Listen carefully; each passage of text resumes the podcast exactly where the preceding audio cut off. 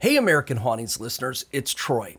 I'll bet you've heard of H.H. Holmes, the serial killer, the swindler, the builder of the legendary murder castle, and the devil who became the villain of the 1893 World's Fair in Chicago. But what does that have to do with this podcast? Well, if you're a fan of the show, then I think you'll also love our other podcast, which is available to our supporters on Patreon. Right now, we're in the middle of our latest season, which is Sinister, the true story of H.H. H. Holmes.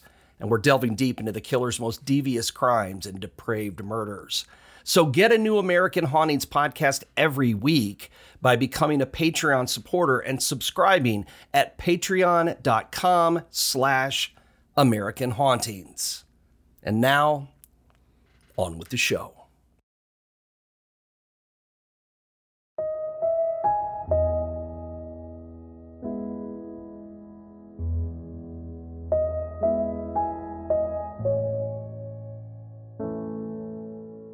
It's definitely one of the weirder songs to come out of the 90s, although it's definitely catchy. Uh, and as they used to say on a long ago TV program that most of you probably don't remember, it's got a good beat you can dance to it. The song was by a band called Fastball, who has since disappeared so completely that maybe we should do an episode on them. Anyway, it was called The Way, and like I said, it's got a good vibe, but the lyrics are pretty strange you can't help but wonder what it's actually about. Well, according to lead singer Tony Scalzo, it was written because of his fascination with the mysterious disappearance and death of a couple named Raymond and Layla Howard. The Howards were an elderly couple that lived in Salado, Texas, and in 1997 made plans to attend a bluegrass fiddle festival that was only about 15 miles from their home. At the time, Layla was 83 years old and was starting to show signs of dementia, or at least had become very forgetful. Raymond had his own health issues. He was five years older than his wife and had recently suffered a small stroke that led to a head injury that required minor surgery. Although, is any surgery really minor when you're 88? Anyway, their son had called that morning concerned about their plans to attend the festival and asked if he could drive them there. But Raymond assured them they'd be fine. They went every year and it was a 20 minute drive. It's not as though they could get lost driving someplace they'd been to a hundred times, he assured him. Well, they'd made up their minds, you see, and they started packing. They probably even left before the sun came up that day. In this case, though, they knew where they were going and they knew the way.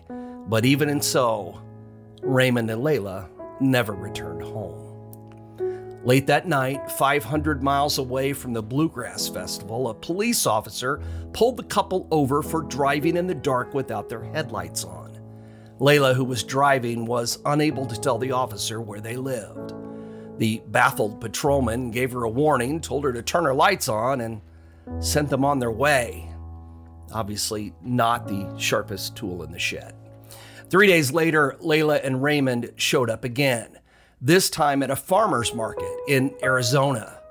They may not have known where they were, but they were having some sort of adventure.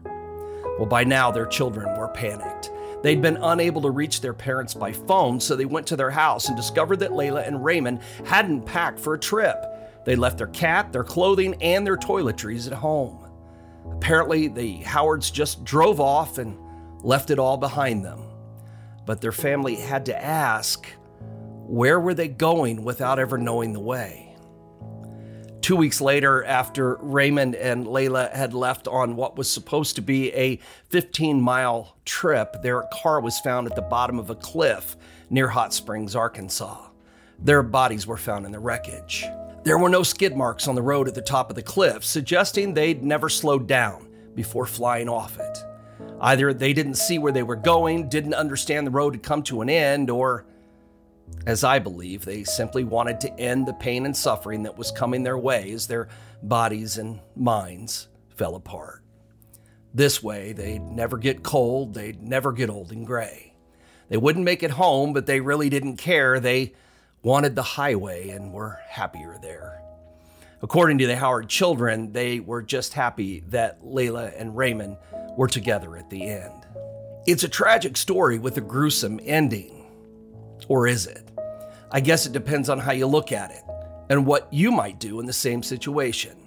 Either way, at least the Howard's family and friends were able to discover what happened to them after they vanished along that dark desert highway. That's more than the friends of William and Margaret Patterson had when that couple vanished from another town in Texas in 1957. Not only did they not know what happened to them, but later, they couldn't even be sure if Patterson was actually their name. This is a weird one, folks, so get ready.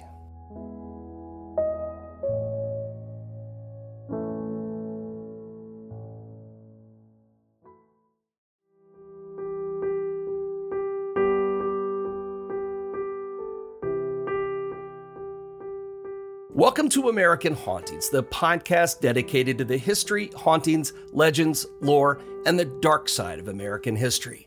And welcome to our latest season, Gone, which is hosted and produced by Cody Beck and written and performed by Troy Taylor. That's me. America has a long history of strangeness and unexplainable happenings. Tragic events have occurred here, and mysteries exist for which no rational explanation can be found. Those mysteries include unsolved disappearances, like the ones we're featuring this season. We've opened the files on people who have gone missing, vanished without a trace, and have never been seen again. Their stories are haunting, heartbreaking, and tragic. They're bizarre, unexpected, and sometimes seem impossible. But one thing we do know is that they did happen. These people walked out the door one day and never returned. Their stories have no conclusion, their cases remain open, their mysteries are unsolved. They're gone, but we aren't allowing them to be forgotten. This is episode 14 of the season, which takes us back to the crazy days of the Cold War in America, where it seemed like anyone, even your next door neighbor, might not be who they seem to be.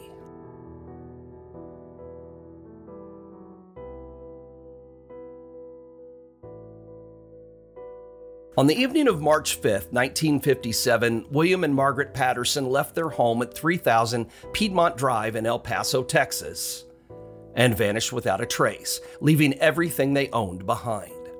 To this day, their disappearance has never been solved, although a lot of people have tried, suggesting they were Russian spies or even abducted by aliens. Some say that one murdered the other and that their bodies are buried on the property in El Paso, which might explain the ghost stories that linger at the house. Well, it would be nice if something about this case could be explained, because so far, no one really has a clue about what happened to two people who seem so, well, ordinary. If you had to picture a couple from a 1950s television show, you'd end up with William and Margaret Patterson. They wouldn't be the lead characters, they were too boring, but they'd be the friends next door that the lead characters have cocktails with, or the unexciting couple they run into at ad agency dinner parties. William, who always went by the shortened version of his last name, Pat, was in his late 40s, was slightly balding, and wore eyeglasses. He owned a Patterson photo supply in El Paso. Margaret stayed at home because, hey, it was the 50s, and occasionally helped at the shop. She had dark hair with some curls cut to her shoulders and probably had it washed and set each week at a local beauty parlor. They were an ordinary couple. Neighbors liked them, and so did their customers, as well as their few friends. They weren't really close to anyone, preferring to stay home when other couples were having backyard barbecues, playing bridge, and mixing cocktails. Pat earned a good living. The Pattersons had a nice house, a Cadillac, a boat, and some vacation property in Guaymas, Mexico. They lived a quiet life, and no one ever noticed anything unusual about them. Well, a few evenings before they disappeared, the Pattersons decided to host a rare get together at their home and invited another couple, the Wards, over for dinner. Cecil Ward was as close to a good friend as Pat probably had, and the wives liked one another. Cecil was the owner of Ward's Motor Clinic, and after the meal, he and Pat went out to the garage to have a beer and apply some acrylic to Pat's boat. The Wards later told the police that neither of the Pattersons mentioned they had any plans to travel. In fact, Cecil added that he and Pat had plans to get together later in the week. Then on the morning of March 6th, Cecil opened his auto business and discovered that Pat's Cadillac was sitting in the driveway, parked in front of his garage doors. Confused, he tried to recall if Pat had mentioned bringing it over, but if he had, Cecil didn't have any memory of it. So Cecil went back inside to see if he'd written anything down, and a few minutes later, the bell over the customer door rang when Doyle Kirkland came into the shop.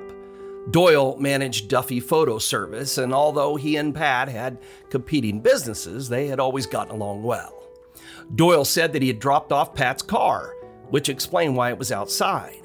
When Cecil asked him why he had it, Doyle told him that he and Pat had worked on Pat's boat the previous night and that the Pattersons were, quote, going on a little vacation. He said Pat asked him to drop the Cadillac off with Cecil for a tune up. With a wave, he left the garage and walked across the street to his store. Well, something bothered Cecil about the story. Now, no one could say what it was. Cecil never said. Maybe it was just some sort of bad feeling in his gut that something wasn't right. So instead of tuning up the Cadillac, he called the police. And that's when things started to get weird.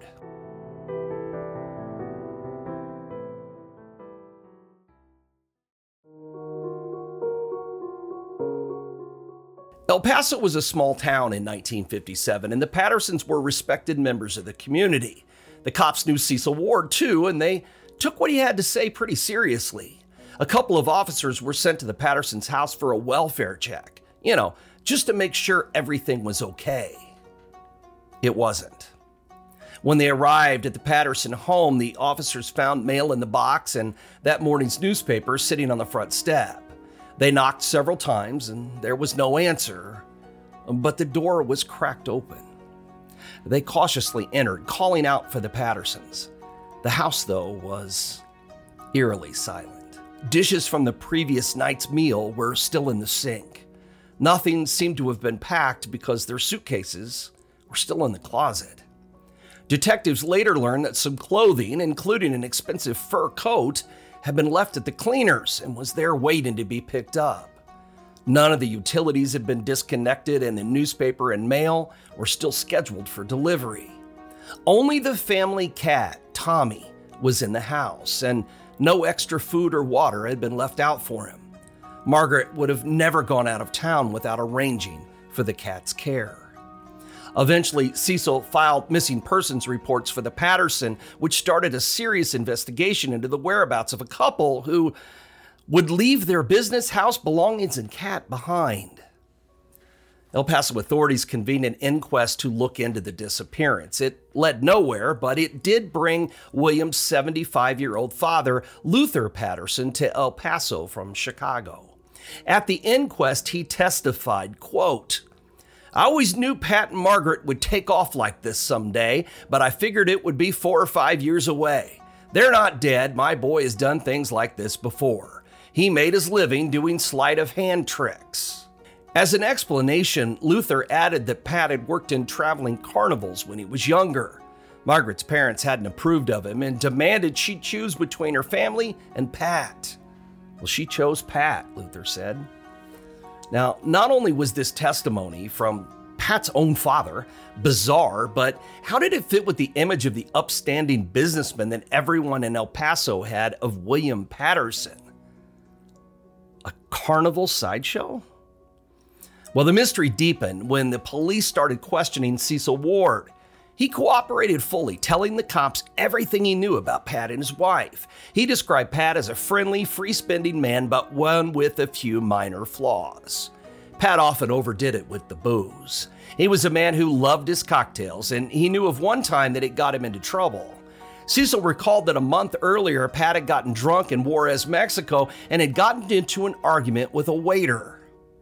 Cecil said that Pat was in town to see his 20 year old girlfriend Estefana Marfin, and the waiter refused to serve her. Well, the idea that Patterson had a girlfriend in Mexico was just as surprising to detectives as his father's testimony had been at the inquest. It didn't seem to fit what they knew about Pat, but when they tracked down Estefana, she admitted she had been seeing him for months. The last time they'd been together had been March 6th, and Pat had told her he had important things to talk to her about and added, quote, "When they come for me, I'll have to go in a hurry." Cecil's revelations, of course, led to more questions, and Cecil suddenly realized how little he knew about the Pattersons. As the police would soon learn, he wasn't the only one who didn't really know them. Both Pat and Margaret had been tight lipped about their childhoods, except to say they'd been rough. Margaret's friends told detectives that she'd never told them her birth date, exactly how she and William met, or even how long they'd been married. Although both of them drank heavily, everyone seemed to like them, but knew almost nothing about them. The disappearance was given a lot of publicity mostly because things like that didn't usually happen in their quiet little town, but fresh leads were difficult to find.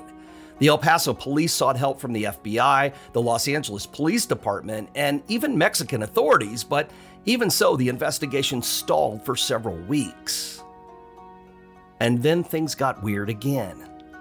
In late March, Herbert Roth, the Patterson's accountant, received a telegram that was sent from the Western Union office in Dallas. It had been placed by telephone from Love Field Airport. The sender was listed as W.H. Patterson, which was a little odd since Pat's middle name was Darrell. That's a D, not an H. Anyway, the telegram instructed Roth to act as business manager of the Patterson Photo Supply Company. It also asked him to sell a mobile home that was owned by the Pattersons, use the proceeds of the sale to support the store, and then rent out the Pattersons' home for the next nine months. Well, the telegram seemed to be a new lead, but it deepened the mystery even more. I mean, it had been called in by telephone, which meant that no handwritten original existed. In other words, anyone at all could have placed a call to Western Union. And then there was the letter. It arrived at Roth's office a short time later. It was typewritten, but was allegedly signed by Pat, although the signature was never confirmed. The letter contained instructions on how Pat wanted to dispose of his business and properties. The beneficiaries were Herbert Roth, Art Moreno, a 24 year old employee of the Patterson store, and Doyle Kirkland, the man who had acted so suspiciously when the Pattersons disappeared that Cecil Ward had called the police.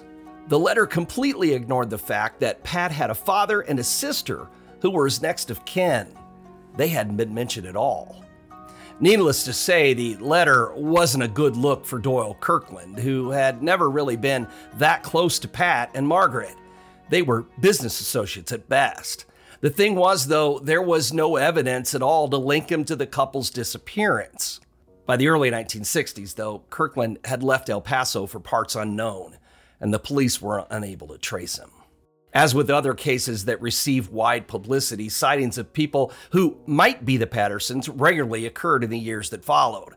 There were dozens of sightings in Mexico, but none of them panned out until hotel workers in Valle de Bravo contacted the El Paso police about a couple that stayed there. A deputy sheriff made the trip to show them photos of the Pattersons, and they were convinced the couple had stayed at the hotel in 1957. However, no hotel records or signatures in the guest book could be linked to the Pattersons. Pat and Margaret were officially declared dead on March 27, 1964. The case had gone from cold to downright frigid, and it stayed that way for the next 20 years. Then in 1984, a man named Ronaldo Nongaray came forward with a new, startling piece of information. Ronaldo told the police he'd been the caretaker of the Pattersons' home. And shortly after the couple disappeared, he found blood, clothing, and a Rolex watch in the couple's garage, as well as what seemed to be a piece of a human scalp on the propeller of Pat's boat. He admitted to having cleaned up the scene, but there was more. The next night, he claimed to see a man carrying bloody sheets out of the house and putting them into the trunk of a car. He hadn't gotten a clear look at the man, but it was not William Patterson. When asked why he'd waited so long to come forward, Ronaldo said he'd been an undocumented immigrant in 1957 and feared being deported. Two years after coming forward, though, Ronaldo was killed in a car accident, and none of his information was ever confirmed. So, what happened to the Pattersons? Were they killed, as Sergeant Jim Belknap of the El Paso police believes? I mean, it's something that seems to be confirmed by Ronaldo Nongaray's story, so maybe. But why did the police find the house undisturbed, and why didn't they discover any trace of the blood that the caretaker claimed to see? If they were killed, who murdered them? Well, it's hard not to point fingers at Doyle Kirkland, the last person to allegedly see the Pattersons before they disappeared.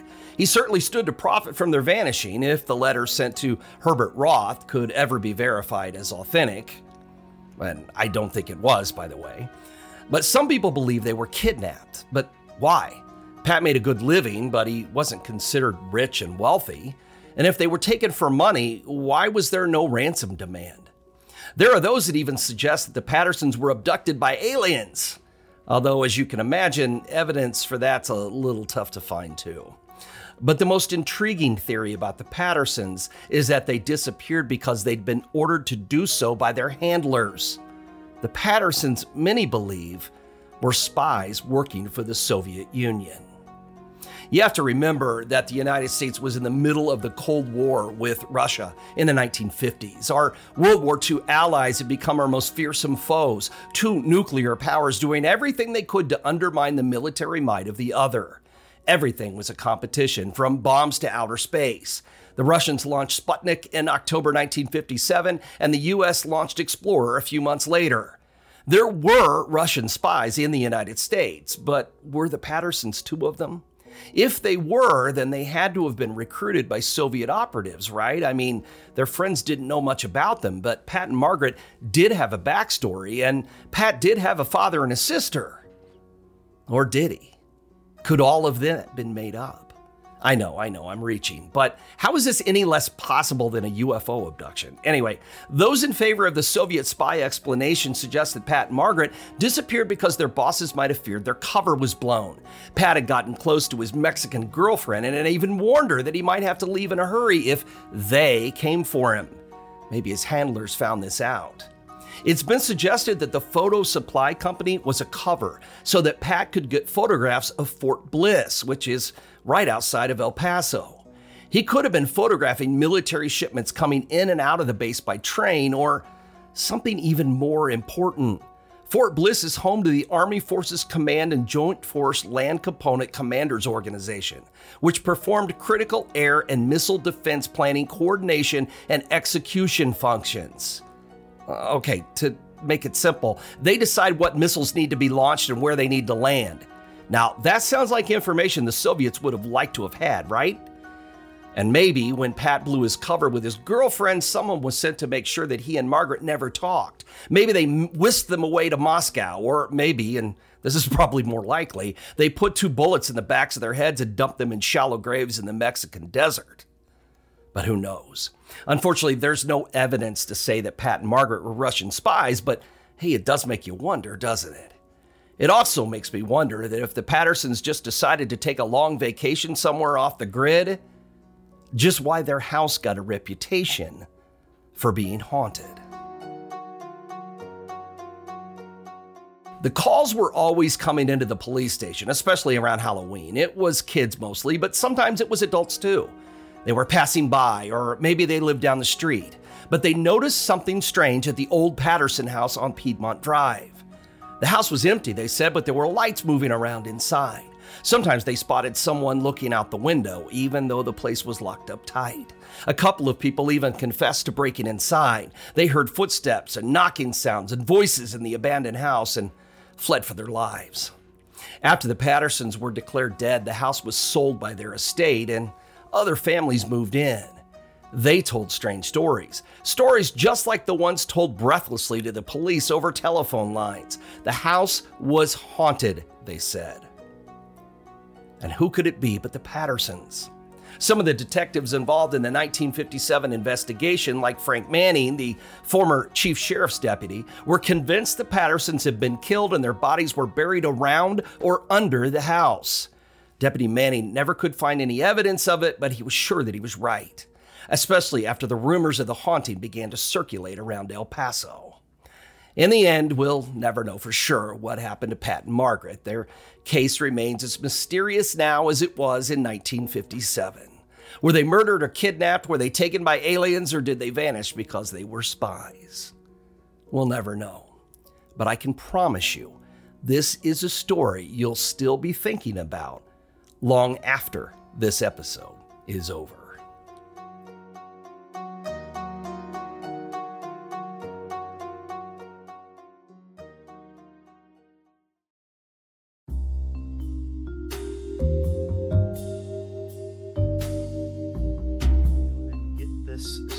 Started then. Uh, make sure I'm recording in the right headphones. Okay. All right. You good to go? Yep. All right. Thanks for returning for more episodes of the American Hauntings podcast, where we discuss history, hauntings, legends, lore, and the dark side of American history. This is season seven of the podcast, which we call.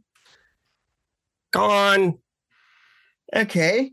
Uh, I'm, your, I'm your co-host. I, I, I, I, once again, I plan nothing ahead of time. Just whatever Perfect. pops out. in the moment. Yeah, Yeah. and with me is my co-host, um, Yeah. author, historian, crime buff, the founder of American Hauntings, and recent uh, clown noise enthusiast. I don't yeah, know, Troy exactly. That Taylor. is right. That is Oh, right. that was a different one, you know. But well, I was going to work. I was working on a Yosemite Sam, but I didn't. I Ah. didn't get it. I didn't get to rehearse. So yeah, I- if I you added in a, so. a tarnation a or Porky something, Pig, you know. Yeah. so something like that. Oh man, uh, dude, what's up? What's been going on? Well, just the usual, you know. Just um, Chaos. getting through the end of the summer, so still, uh, still do knocking out the uh, the summer events and things. So um, Lizzie Borden was this past weekend, so that's an annual. That's Oh, an yeah. annual favorite. So um, yeah, I know you love it. yeah, yeah, I do. And then so then I got cults, and then I got gangsters, and then you know more St. Louis exorcism. So Nice. you know, uh, knock out the summer. So then it's into fall. So That but- reminds me. Did you? I saw. I think yesterday or a couple days ago. Um, how to become a cult leader popped up on Netflix. Have you seen that or heard of that yet? no, I haven't checked it out yet, but I put I the haven't either. list. I'm curious. I haven't yeah. either. well, it's a, yeah. After after reworking that and you know updating that presentation, I could probably run through a lot of tips I for I- people on how that worked. I'm not gonna there's lie, I- crazy stuff out there. I'll tell the listeners. I've reached out to Troy before, and I was like, "Let's just start a cult, dude. You be God, I'll be Jesus Christ. We'll figure out a third, and Oh, we'll." God. But uh, he wasn't having it, so you're lucky. Is all Yeah. I'm saying. We're using our power for good. Uh-huh, right. Um, but yeah, but uh, yeah. What? Okay, as, as far as things you're not going to do, we know that. But what? What? What other Yes. stuff are you doing? What do you got? well the, up? the one thing i'm excited the most about is uh I, and i know it seems like i have new books coming out all the time and i really don't it's just you know i did that book with amanda back back Mhm. in june so i didn't have to write an entire book because she wrote half of it so nice. uh, I have time for another book, and uh, my new one comes out August 19th, and that's the Blood, Bullets, and Booze book. That's my Southern Illinois gangsters, um, and you know the the war that went on down there between the gangsters and the Ku Klux Klan, and the gangsters killing each other, and it's just it's. I don't know. This is one of those books. I mean, I've done one on, you know, Capone and the gangs in Chicago and the ghost stories, and this will have ghost stories in it as well. But this one's just like I don't know, man. It's like banjo playing gangsters or something. I don't know how to describe it. I mean, it's got all the stuff that, you know, the Chicago gangsters had with shootouts and stuff, but then it's got guys dropping bombs from airplanes uh, on each other, you know, homemade uh, military tanks, um, towns under martial law in, in Illinois in the 20s, you know. I mean, Yeah. it's just it's it was just a lot of fun. So, I mean, anybody who has heard, you know, of like the Shelton brothers or Charlie Birger or Buster Wortman, if you're down in the Alton Collinsville area, that's a name that pops up a lot. All of it's in this book. So it, this was a fun book to write. It's something I'd always been interested in. And, um, you know, there's enough ghost stories that go along with it that kind of made it a nice companion for the, the new edition of my Chicago gang book, which was Blood, Guns, and Valentines. So on the 19th, I'll be doing a book signing at the in the Crystal Room at the Mineral Springs uh, from noon to three. Uh, so people can stop by, get the new book, um, get the you know the new edition of Haunted Alton. Uh, if they didn't get it when it came out, I'll have that there. You know, all the regular books will be there. Um, we've got a special going on with the Blood Guns and Valentines and Blood Guns and uh, Blood Booze and Bullets. Well, I'm gonna get confused. I Oh, can tell already with all the blood. yeah. anyway, the two books are going to go together. And then later that night, for anybody who's going to be hanging around, uh, I'll be doing my Capone and Chicago's Gangland Ghosts dinner that night. But that's something you got to have reservations for ahead of time. So, Mhm. um, and that's good till let's see, reservations end on the 14th. So, Uh, All right. So yeah, yeah so a people can kind of do both if they want, or just do one or whatever. But you know, love to see people. It's always fun. I like Yeah. to do these, and um, it's always a good time. And I'm I am really excited about this book coming out. So Yeah. Was this a kind lot of of my fall release? was so. this a lot of things um, that you knew, or did you learn a lot of new stuff and Um, in there? it was a lot of stuff that I, you know, that I was familiar with um, already. Uh, but I, you know, I dug in, you know, deeper, you know, with Mhm. the newspapers and the archives and that kind of stuff. So, um, yeah, so I got to add some new stuff to it. And um, I think, you know, while people have a knowledge, at least down in our area further south, have a knowledge of a lot of this stuff, uh, I don't think they know many of the ghost stories or some of that stuff, you know. So I think it'll be some new things for people too. But I've been doing those. Um, the the Southern Illinois gangster some of the dinners, and they've always been really well attended. People have a good time, so uh, I'm hoping that they uh, will enjoy the book just as much. So Awesome. Yeah. Anyway, fingers it out. crossed. Should be fun though. So yeah. Awesome. that's Um, what's coming up. Other than uh, the only other thing I could add is that uh, on the 18th, uh, all the tour tickets for Alton go on sale for the fall and for Decatur in the fall. And this is our 30th year in Decatur. Uh, I'll be doing Wow. a special tour at the end of the month again. Um, we'll, you know, we can only do so many tours, so the tickets are going to go fast. They do every year, Mhm. and they will this year too. So we expect them to uh, to go pretty fast. So if you're hoping to make it to any of those, anybody listening, um, you know, please come see us in Decatur. It's our original tour. This is our 30th season. Uh, come see us. Uh, it is a fun. It is a fun tour I was uh, because you know the, the the the worse the town, the better the ghost story. It seems like so. You know, I was you know. three years old when you started I this know. tour. I Jeez. know. Well, so when I'm going to tell my friends, because I've had some people reach out and like, "Hey, are you guys doing ghost tours again this fall?" And I was like, uh, Yeah. "Actually, hold on. yeah. um, we're doing them all year round, but also, yeah, tickets go on sale the end of August. So, Yeah, like, get get on that shit. Don't August wait till 18th, October. we'll have everything available. Uh, so we encourage people to get on it. You know, do do it, get on it, and um, and and and get your tickets before they're they're gone again this year. Yeah. it happens every year. So I uh, I wanted to tell you I saw an interesting horror movie that's kind of been making the rounds. Um, I've seen it twice now because I've been working for different different events. Um, from Mhm. A24, it's called Talk, talk to me. Yeah, we saw it last weekend. uh, It's what'd you thi- fantastic. I I gave it it four and a half stars. I I think I did the same thing. I yeah. love that movie. Yeah, it was, it was so great. good. Yeah, it's, it definitely went right on to my top of the year. Perfect. list. So yeah, there's a couple of other things that are coming. I'm excited about, but that one was one I kept. The buzz was so great on that one, Mhm. and yeah, I really dug it. I mean, there was just there's nothing not to like if you like horror films. I Mhm. mean, everything about it was cool, and it really, it just, I don't know, it just really had it together. mhm. And I like the fact that there's no backstory. There's no, we Well- don't know why it works. We don't know. You did know, you did you? I read yesterday. I saw they filmed a prequel. Yes, they already which did. is really, but it's about the. I think it's about that opening scene that you see. You know, that Uh-huh, very 1st uh-huh. scene that you And see. the very violent opening Yeah, scene. right, but I don't That's- think that they still. I don't think explain. I hope not, I hope not because that's one of the things I liked about it is that we it didn't matter Yeah, we don't know how the mechanism to know works. was that this is what happens and we only know this because we've been hearing it from other people we Yes. don't know if you hang on for 60 seconds you Yeah, know yeah, we, we don't know that's what we just think word of that's mouth. what somebody said yeah so yeah that's what i thought was so cool And, and I. I love how nobody really, really questioned it either. They were just no like, no "Oh, i know i going know for it." and, and and i also liked how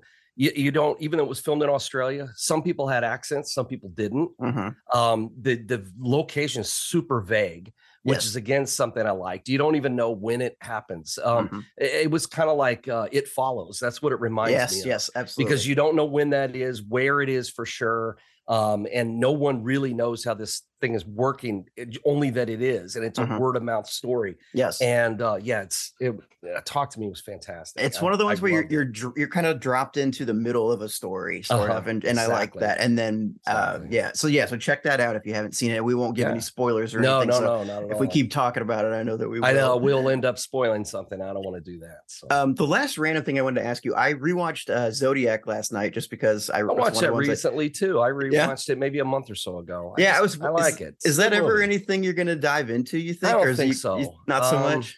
No, I mean it's interesting. I have written just a little about, very little about it.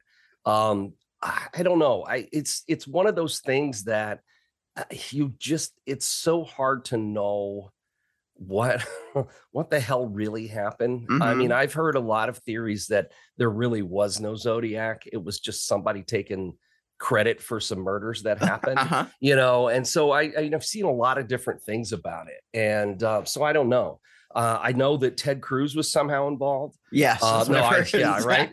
so but no i really i really don't know much about it other than you know watching the movie i read the robert graysmith's book yeah i think probably in high school or something when it came out uh, but yeah it's it's interesting I, I don't know a lot about it and it's never anything i've wanted to delve into too Fair enough. I just i don't know why ask, just yeah. don't yeah, Yeah. yeah it's just not for me Yeah, I think Oh, that but- that's why I slipped up earlier when I was uh, talking about Jack the Ripper and I said Zodiac before. we oh yeah because you were thinking about that Yeah, and I mean, and if you haven't seen this movie for some reason yet, it's a star-studded Oh, cast, God, and it's, it's whole- it's it's fantastic. it's great Yeah. movie. Yeah, it you gotta really check it out. Yeah, Um, all right. absolutely. Well, let's dive into this listener review. Uh, this one's titled "100% Addicted," and it's from Marbry iPhone, I think. Um, I don't know. Um, it just says, "I've always been fascinated with the paranormal and the unknown. I love this podcast as it combines the legends and lore with historical facts. While they sometimes burst my bubble when the ghost stories I heard are found out to just be made up, it's really helped me open my eyes to the true facts behind the hauntings. A friend and I will be traveling to Alton, Illinois in October because of this podcast, and we can't wait. Thank you, Oh, Troy cool. Cody, for sharing your hobby. So, yeah, thank you so much. That's awesome. Yeah, that is cool. Yeah, I hope you have a great time, and I hope that you're traveling to Alton to attend some tours or dinners or something or Something. events. Yeah, yeah. Yeah. Um, okay, so Fastball was my very first concert ever. Are you kidding? It was it was Goo Goo Dolls. Sugar Ray, and Fastball. Oh yeah, that's a perfect trio. Oh, I would was say that. I was seven Yeah. years old with my dad and my sister. Um, I you know the way is probably it's a top three of their most popular songs, if not the most. Uh, I'd um, say they only had like two, so oh, I'm gonna say it was in the it's- top two. It's for gotta sure. be. It's and well to tell you, I can't even remember the other one. Um, so that I can't. I and I, but I I- and. I I like it, but I can't remember what it is. Yeah, so it's Uh, I heard be it on the radio, but I can't remember what it was. Yeah, so it's got to be this one. Um, Yeah. And I always thought it was a creepy story, but I never knew any of the real background. I think I'd heard somebody mention it before, but I never looked into it. So when I saw this pop up, I was like, "Oh hell yes!" um, written about Raymond and uh, is it Lella Howard? I, I Layla's from from what I could find. Gotcha. So, Okay. yeah. El- yeah, elderly couple that makes plans to go to a bluegrass fiddle festival in 1997. Lila's 83 has dementia. Uh, Raymond's 88 and had suffered a small stroke. Um, my father got dementia from a small stroke. So Yeah, I can just think of two people like that together Oh, I know. traveling. I know. Oh boy. Yeah. Um, but the, but and their, yeah, their parents are their parents, their children are concerned about um, you know, what if what they're gonna do and if they can make it, everything. They're like, look, it's 20 miles away. We've done this tons of times. Late that night, they're found driving 500 miles away without headlights. I know. I know. Holy shit! yeah. Like, and then after being pulled over and a cop not being Yeah. very good at his job, No. um, found again three days later in Arizona at um, would you say farmers market? Yeah. Farmers market. Yeah. And the children realized that uh, they didn't bring any of their shit; they left it all at home. Um, and so, yeah, the, all the lyrics of the song make so much more sense to me. you know, yeah. it's I'm yeah. int- I'd be interested to see how this band found this story and came up. You know, like Yeah. I mean, it must have been. I mean, it's, it, the song came out like the next year, so he must have must have popped up in a newspaper or something at the time, and he just put this together. So right? yeah, I had a lot of fun working the lyrics. yeah, yeah, yeah. You, oh, you did a great, yeah, you did a great job with that. fun. Um, but I mean, and then even when they were found, you know, the, they're in Arizona, and the next thing they're found in Arkansas. So they turned around and came hundreds of miles back in the opposite direction. Well, what, the thing, the I- thing I was no, I thinking know, about is like, you know, if you're on a long trip and somebody's like, okay, I got to go to the bathroom, you're like, okay, I'm going to pull off at the next stop or I'm hungry or whatever. They wouldn't remember all of that. So, like, how are they deciding to eat to go to the bathroom? Well, see, the thing is though, anything? but she had been showing some signs of dementia. okay, she so wasn't, might have been a little you more know, there. Yeah, I think they're. I- I, you know, I honestly, I I think they just decided to have an adventure That's amazing. d- and went out Thelma and Louise style. Yeah. I really do. I, I think they just decided to go out together. You know, I, I mean, these people have been together forever, you Yeah. know, and I think this was just kind of, they knew that the, the end was coming and it wasn't pretty and this was a better deal. You Yeah. know, I don't know. I could be wrong. I could be completely wrong, but that's the way the story feels, you know, Yeah. when you read the real story, you know. And and I mean they didn't really hurt anybody else. And like No, yeah, no, okay, maybe they maybe they caused a little bit of grief and then you know driving the car off the cliff and all that. But you know what? There's still something poetic and beautiful about I know, it. And I know. uh, That's kind of what I thought too. And I mean, even the their family was kind of like, well, we're just glad that they were together, you know, at the yeah, end. So yeah, sorry you guys have to go uh, recover the car and do all that stuff, but you know, eh, fuck it. Um, Yeah. well, let's get to um a not as beautiful story. No. uh, with William and Margaret Patterson. So 1957, El Paso, Texas. Um, March 5th, they leave their home and everything behind and just vanish without a trace. He talked about how they lived a quiet 1950s life. Uh, I'm just going to kind of jump to it. Like, I mean, could they have been spies? I don't see why not. I mean, Yeah. you know, the way I looked at it, when you, you know, when I, I tried to lay that out at the end, that, that it really kind of makes sense. I mean, I'm not saying they were, maybe that's overly dramatic, but there were spies. Yeah. You know, we are in the middle of the Cold War. Yeah. There were spies everywhere. the There's a Americans. reason that yeah. all those James Bond novels were written and they're Mm-hmm. all about the Soviets and you know and things and there were spies all over the place with spies in this country and people were at you know right around this period too people were at the height of paranoia i mean you know in late 1957 uh, the russians put sputnik into space you know we followed it up a few months later you know um we're we, we beat them to the moon Uh, that was supposed to be whoever made it into space would control the world kind of thing but i mean it's it didn't work out that way obviously but you know um, we were in a race of of to make sure that no one neither side could dominate the other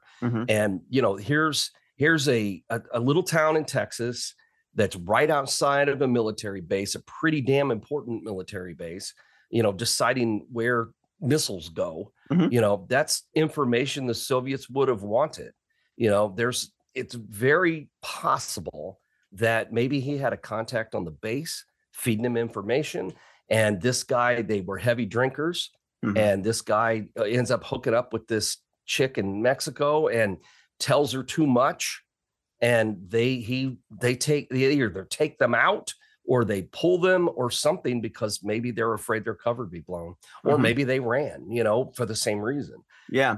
I mean, Yeah. I mean, I'm not sitting here saying that I know for a fact that's what happened, Yeah. but It's it's, a pretty, it's a pretty, you can make that a pretty convincing theory. I would say, um, yeah. More so than that. say aliens, you know, or UFOs or something, you know, but um, I don't know. It's it's a weird story. It's a really interesting story. And and nobody really knew that they didn't know them until it was over, until Yeah. they were gone. Then they're Now- like, well, wait a minute here. Now that I think about it, Yeah, I don't yeah. really know anything about them. I don't know when our friend's birthday was. I don't know how she and her husband met. I don't know when they got married. And we've been playing bridge and pinochle with these people for years. Yeah. You know, And I mean, that seems like a like very well trained spies, probably. yeah, you very know? low key. You know, Yeah. they're not, they don't make any waves. That's that's one of the things I mentioned about them being so boring. They couldn't Mm-hmm. be the leads in a TV show. They'd have to be the boring neighbors because they never did anything. They were Yeah. just, you know, they've socialized only a little. They didn't have a huge circle of friends. You know, uh, they a couple of people knew them. Others were acquaintances. You know, Mhm. they ran a busy store in town, but you know, it was the 50s. People still needed to have their pictures developed somewhere back in Right. those days. And, you know, that was a talk about a low key job. I mean, a very innocuous, you know, not make any kind of waves kind of job, you know. Mhm. Uh, it's not going to put you in the public eye. It's not like he was running for, you know, city council or mayor or anything like that. He's just this guy. He It, was c- it could also, you you know, his head down doing his job. if it's also that close to some kind of base or something, I mean, getting pictures of things, you probably get information on people. Yeah. And if he's taking pictures, then he's got a way to develop he's them. he's and- developing them himself, Yeah, and so nobody knows what he's photographing. So it's a perfect cover. it's a great you cover. Yeah. Um, one thing I did want to revisit when you mentioned um, the space race and Sputnik and all that. Um, whenever people talk to me about uh, like conspiracies and stuff, and they say like, "You believe like that we landed on the moon?" What I like to do Uh, is one up them and go. I like to one up them and go, "Wait, so you believe that the moon is real?" And, and that's that's the one I love to Oh, drop that's on them. Like, Wait oh, a minute, I thought it was a spaceship. Exactly. That's not a moon. That's that's, that's no moon. Oh yeah, so nothing, but nothing looks like they're planning to leave. They didn't even. The thing that does piss me off, they didn't even leave food for the cat. Oh, so, I know, poor Tommy. Yeah, poor Oh. Tommy. Um, Yeah, so I, I, I felt so bad for Tommy that one of the photos I sent you to go up on the website for the with him Yeah. is just a picture of Tommy. Ah, I saw the email come through, but I haven't clicked on Yeah, them yet. But yeah. aw. um, they bring in his father. He says, "Yeah, son's always made a living doing sleight of hand tricks." so right there, that's yeah, another. That was weird too. That whole thing is weird. yeah, you know and then the fact that i don't know this all of it's weird the thing about is i mean it, makes you wonder did anybody really vet this guy who shows up saying he's his dad and i mean see what i'm saying i mean you know that could have all been a Mhm. you know just somebody playing part of the cover you know i mean Right. we could really get wild here sure. with, I with the know. Well, this is this is one where where the more information that you get, like the weirder. it- yeah it- the weirder the, it less you know. i know i know Yeah. Um, a letter does arrive to Ruth's office containing how to handle their assets, um, which again is also kind of mysterious. yeah the telegram was first yeah. that didn't even get his initials right. You know, and it's like, okay, man, come on. So yeah, was this And, written you know- by somebody that speaks mainly Russian? Or Yeah, yeah, like- right, right. Well, and then the whole thing was this: the dude who, uh, that Doyle Kirkland guy who shows up, you know, and, so, then they want to put him in charge, and I'm thinking, uh, what what did this guy have to gain from this? I mean, Uh-huh. the whole thing was just weird. It's almost like they set him up to make him look bad. You know, Uh-huh. first he drops the car off with. First he's you know hanging out with the, the guy who's actually his friend, and then he invites this other guy over and says, "Hey, listen, we're going to be gone for a while. I need you to drop my car off down at my buddy's garage and have him Mhm. tune it up." yeah, Well, how does that look? yeah, He's the last person to see them, you know, and then you know when a letter shows up and says, "Oh yeah, yeah, let's give all the money to him." Whoa, wait a minute now, yeah, you yeah. know, and then that guy disappears too. Yeah. So, So, yeah, yeah. So yeah, is is he a patsy? Did he do the whole thing like with no? Yeah, no, but I don't it's- know, it's- man. Yeah, it's weird. You can't really know. Um, the case is cold and dead until about 1984, um, when Ronaldo uh, Nongaray comes forward, claimed to have cleaned up a crime scene, saw a man carrying out bloody bed sheets later. Yeah, that's Uh, weird too. Yeah, it's it. Who knows? Well, Like, there were a couple of cops in town who really did think they'd been murdered, and that one guy was convinced they were buried somewhere in their yard. right. Which, if you when you look at the photos, there's a photo of their house in there, Mhm. and it's um, it's odd. It's okay. an odd house. Um, yeah, I don't, I don't know how else to describe it. You'll see Yeah. what I mean. It's odd. Yeah, you'll be. it's you'll not able what to- you picture. It's not what you're going to picture in your head at all. Okay. Okay. You know, I picture like a 50s era, maybe not a maybe slightly larger than a ranch house kind of house. yeah. It is not like that at all. You know what? I mean, heck, since I'm just right here anyway. Oh yeah, no, this looks like a house in like New Mexico or something. Or yeah, it Arizona. does. Well, I mean, like- it is. I mean, it's it's a border of you know Oh, Texas, oh, but okay. Oh, got, so right, it does right. have that look, but that's not what I picture for them. No, no, you know, especially not at not all. not for 1950s. What I imagine I Russian picture something spies. looking more like the Brady Bunch house or something. Yeah, yeah, yeah, You know, yeah, so, yeah. And this looks like yeah, you can kind of see desert in the background. And yeah, yeah. So I don't know. The whole thing is Mm. just kind of weird. yeah. I mean, they could be in that front yard underneath any of that kind of shrubbery. I know, stuff, you right? Or or in the desert a mile back behind. Well, house. right. That's the thing. I mean, you're talking about your El Paso is right on the border. right. so I mean, they could be anywhere. I I, mean, think- somebody because back then you could just drive back and forth between Mexico and the United States. I, I so you know, I think I forgot um, that it was El Paso because we were just talking about um, Arizona, Arkansas. and, like- right, right, Yeah, right. so no, this this does make sense. I wonder how'd they get the picture of the cat? Uh, I, somebody must have stamped it. It's a it was an it's a newspaper photo. God. So some newspaper must have stamped a photo and it. I just ran across it. And And they I got thought, fo- okay, well, we got to have a picture of Tommy. yeah, and Tom, so- well, at least Tommy's got food in front of him in this. yeah, somebody too. So, so. So, that's nice. um, yeah. So yeah, were they abducted? Were they Russian spies? Who knows? Um, but uh, at least we know they were gone, and then there were some ghost stories. yeah, so and they're still going around.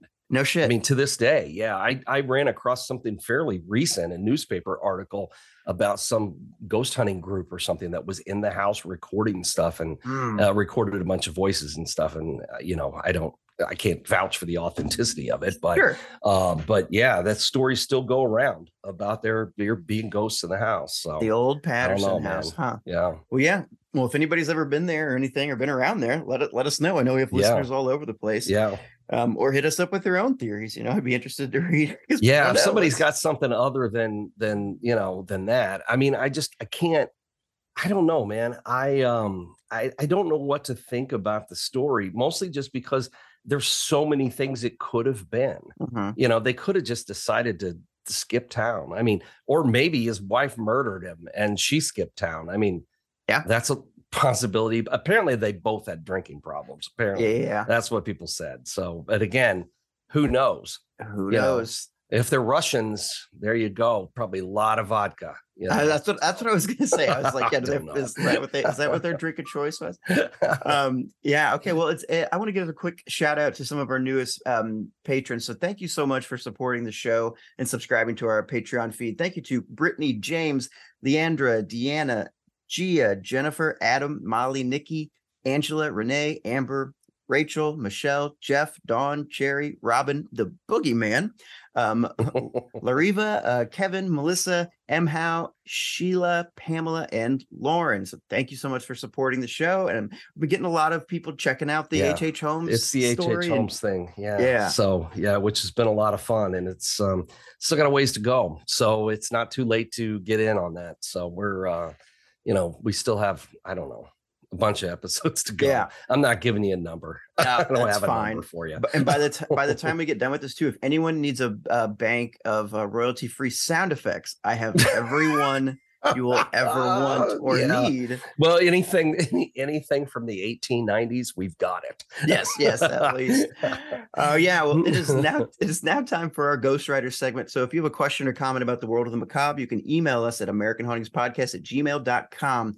This one's from Matt, and it's a little bit longer, but I think it's it's worth it. And also, I Okay. asked I asked for stuff like this, so uh, Okay. we're gonna dive into it. So its its subject is a potential haunted house on State and Seventh Street in Alton. It says, "Hi Troy and Cody. I've been listening to um, AHP since season one. I remember as a child, my aunt let me read your Weird Illinois book, and I was so fascinated with the Devil's Backbone story that I have family from Grand Tower, Illinois.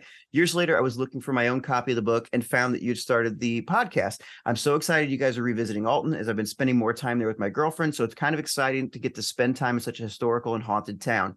I had a haunted history question regarding Alton, but first, I have to say your podcast is my favorite. And according to a recent Spotify Wrapped, I listened to nine episodes in a day. Jesus, it says the Marion Parker episode is one of the most horrifying things I've ever listened to. And Mm, speaking yeah. of listening, I always listen to the very end of the episode.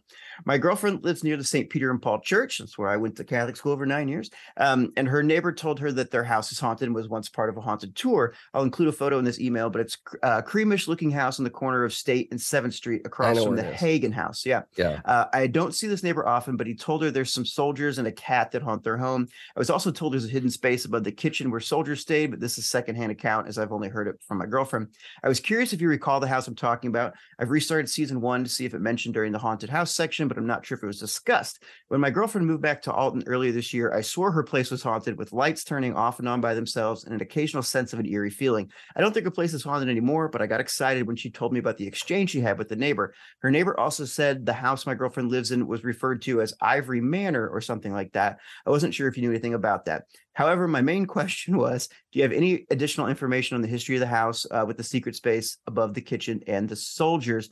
Goes on to talk about how he's, he's signed up for a walking tour um, and st- dinner and spirits event. Um, he he's no, he's, he's saying a lot of very nice things. Uh, says he doesn't have iTunes or Apple News, but he'll figure out a way to uh, leave a review. So thank you, Matt, for that. Troy, so you said you know what the house. I do know of the house. The problem with it is the reason that it's not in books is because it's it- I couldn't find any history I could substantiate with the house. Okay. I, I had heard the ghost stories, but and there are a lot of houses in Alton where you get stories like that, Mhm. but sometimes you can't figure out why. You know, that it doesn't have a backstory that you can work with.